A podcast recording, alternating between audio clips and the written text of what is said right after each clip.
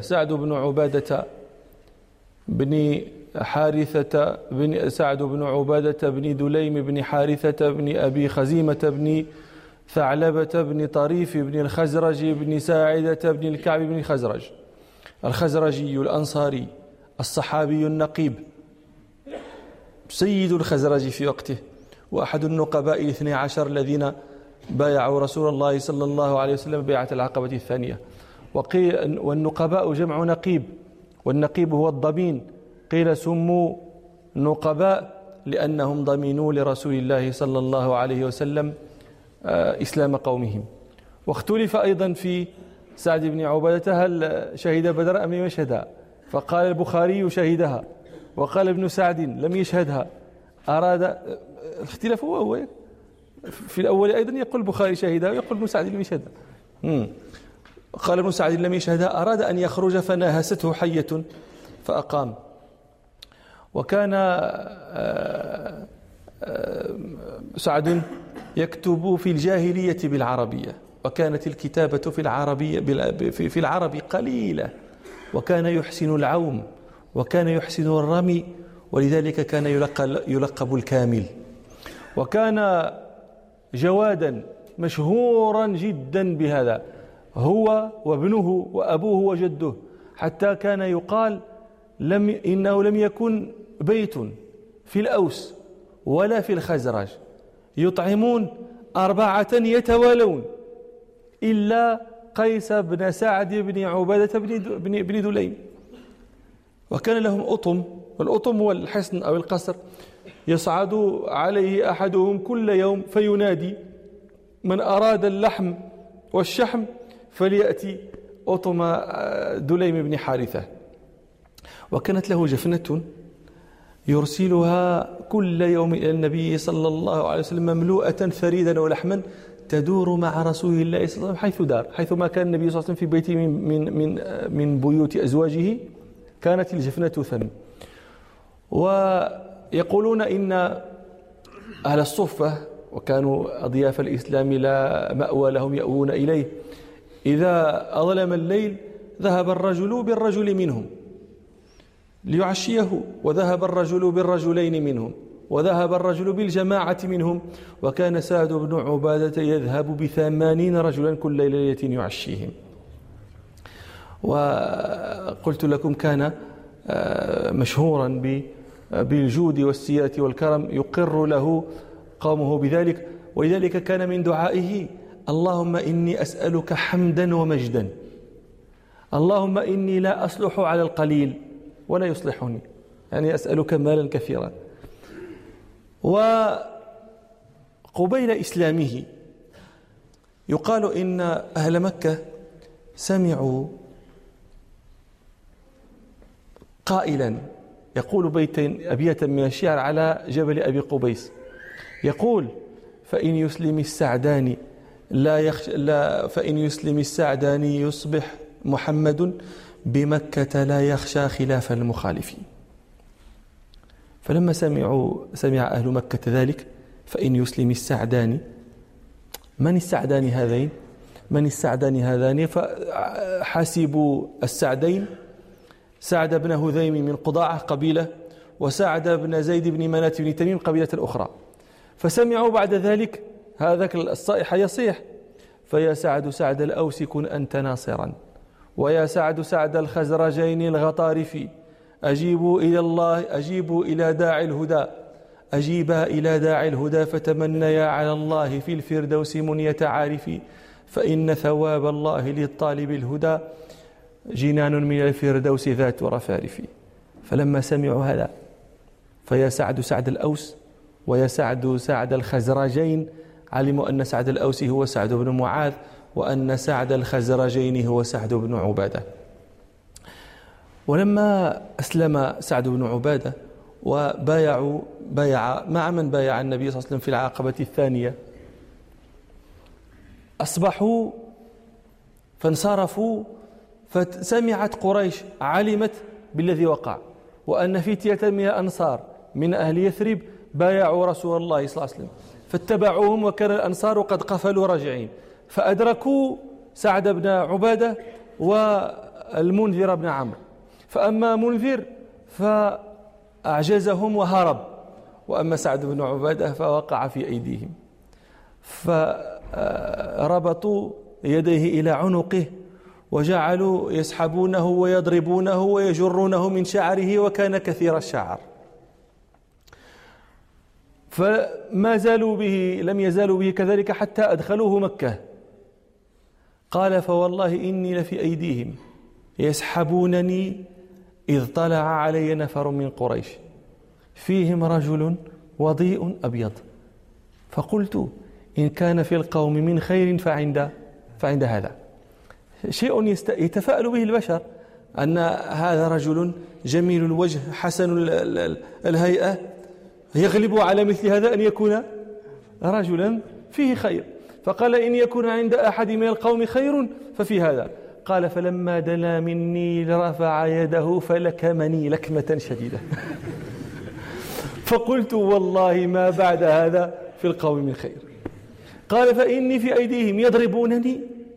إذ أوى إلي رجل ممن كان معهم. فقال ويحك أما لك أما, أما لك عند أحد من قريش عهد ولا جوار؟ قال قلت بلى. والله إني كنت أجير لجبير بن مطعم بن عدي بن نوفل بن عبد مناف تجارهم. تجار؟ جمع تاجر. كنت أجير لهم تجارهم وأمنعهم ممن يريد ظلمهم ببلادي وللحارث بن حرب بن أمية بن عبد شمس. فقال له ذلك الذي أوى إليه قال فاهتف باسمهما. واذكر ما بينك وبينهما من الجوار. قال ففعلت. قال فخرج ذلك الرجل إليهما فبحث عنهما فوجدهما في المسجد عند الكعبة. فقال لهما ها هنا رجل بالأبطح يضرب يهتف باسمكما يقول إنه بينكما وبينه جوار. فقال له من هذا؟ قال, قال هو سعد بن عبادة.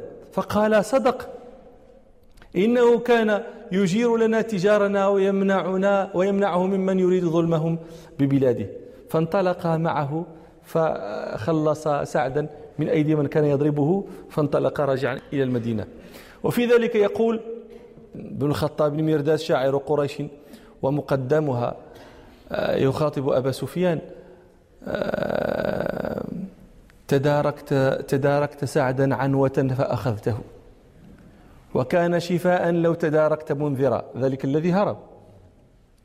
فلو نلته طلت هناك دماؤه وكان حريا أن يهان ويهدر فأجابه حسان بن ثابت رضي الله عنه على القافية والروي يقول له فلست إلى سعد ولا المرء منذر إذا ما مطايا القوم أصبحن دمرا فلولا أبو وهب لمرت قصائد على شرف البرقاء يهوين حسرا أتفخر بالكتان لما لبسته وقد تلبس الأنباط ريطا مقصرا. فلا تك كالوسنان يحسب أنه بقرية كسرى أو بقرية قيصر هو ناعس يحلم يحسب نفسه لا تكن كالوسنان.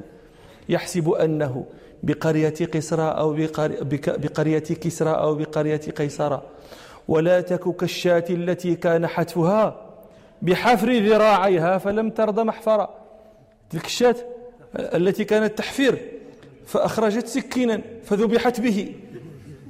قال له فلا تك كالشاة التي كان حتفها بحفر ذراعيها فلم ترد محفرا. فإنا ومن يهدي القصائد نحونا كمستبدع تمرا إلى أهل خيبر. وكان لرسول الله صلى الله عليه وسلم رايتان في المواقع. راية للمهاجرين مع علي بن أبي طالب وراية للأنصار مع سعد بن عبادة. ولسعد رضي الله عنه مناقب. من ذلك ما رواه مسلم في صحيحه. أن رسول الله صلى الله عليه وسلم لما بلغه أن أبا سفيان آه، قفل راجعا من تجارته في الشام وأن القوم خرجوا من قريش يريدون النبي صلى الله عليه وسلم قال استشار القوم فقام أبو بكر تحدث فأعرض عنه رسول الله صلى الله عليه وسلم.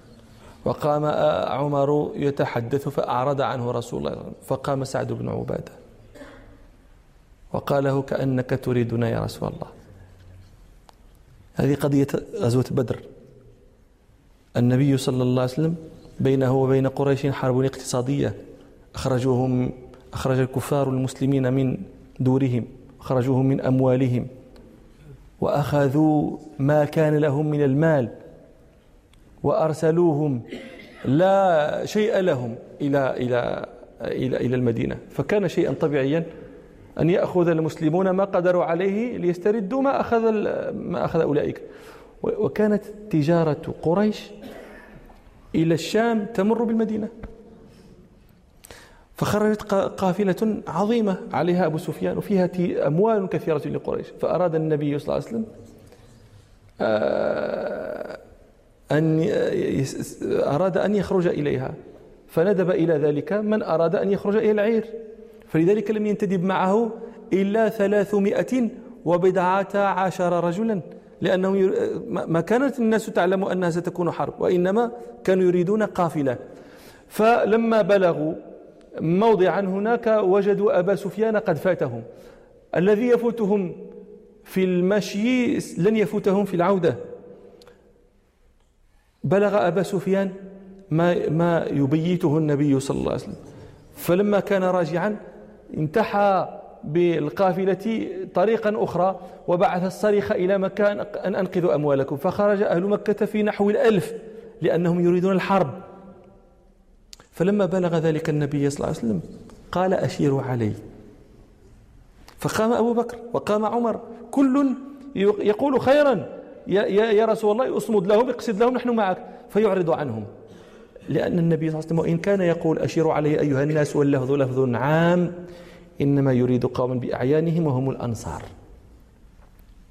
لماذا يريدهم النبي صلى الله عليه وسلم؟ لأن بيعة العقبة من بنودها أنهم يمنعون النبي صلى الله عليه وسلم مما يمنعون منه أنفسهم ونساءهم وأبنائهم لكن ما دام بين ظهرانيهم في مكة وهم الآن خارج مكة فالمعاهدة ليس فيها هذه الصورة ليس في هذا البند. فلذلك يستشيرهم. ففهم سعد بن عبادة قال كأنك تريدنا يا رسول الله. والله لو أمرتنا أن نخيضها البحر لأخذناها. أي خيلنا. ولو أمرتنا أن نضرب أكبادها إلى برك الغماد لفعلنا. فحينئذ أمرهم الرسول صلى الله عليه وسلم أن أن ينطلقوا إلى بدر وكان ذلك الفتح العظيم.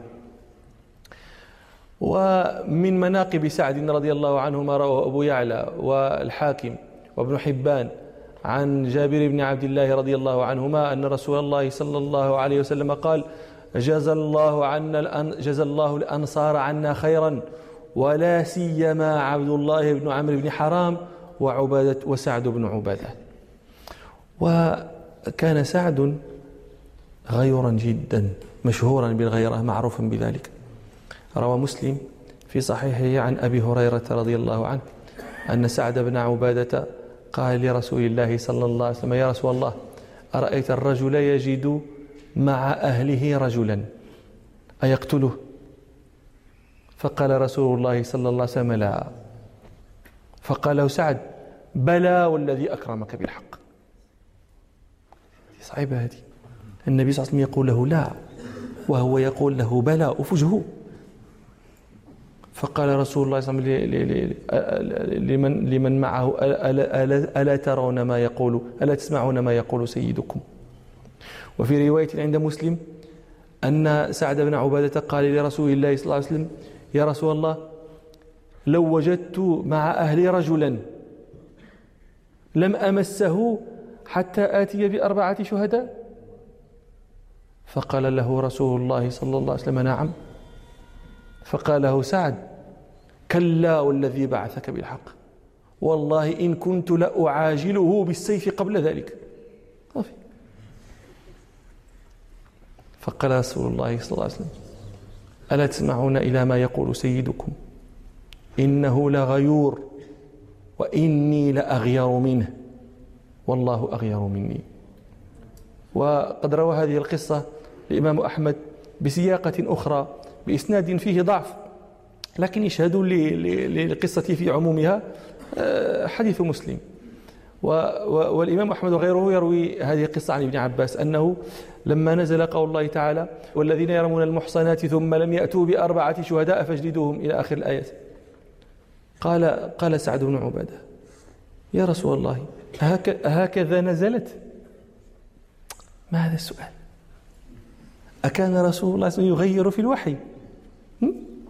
فقال صلى الله عليه وسلم ألا ترون إلى ما يقول سيدكم؟ فقالوا له يا رسول الله لا تلومه. إنه رجل غيور. والله ما تزوج امرأة قط إلا بكرا. ولا طلق امرأة قط. فاجترأ أحد منا أن يتزوجها من شدة غيرته. يعني التي طلقها هكذا فقال سعد حينئذ والله يا رسول الله إني لأعلم أنها حق وأعلم أنها من عند الله ولكني تعجبت. إن وجدت لك عن تفخذها رجل لم يكن لي أن أهجه ولا أحركه حتى آتي بأربعة شهداء فوالله لا آتي بهم حتى يكون قد قضى حاجته. ومن مناقبه رضي الله عنه ما رواه الإمام أحمد.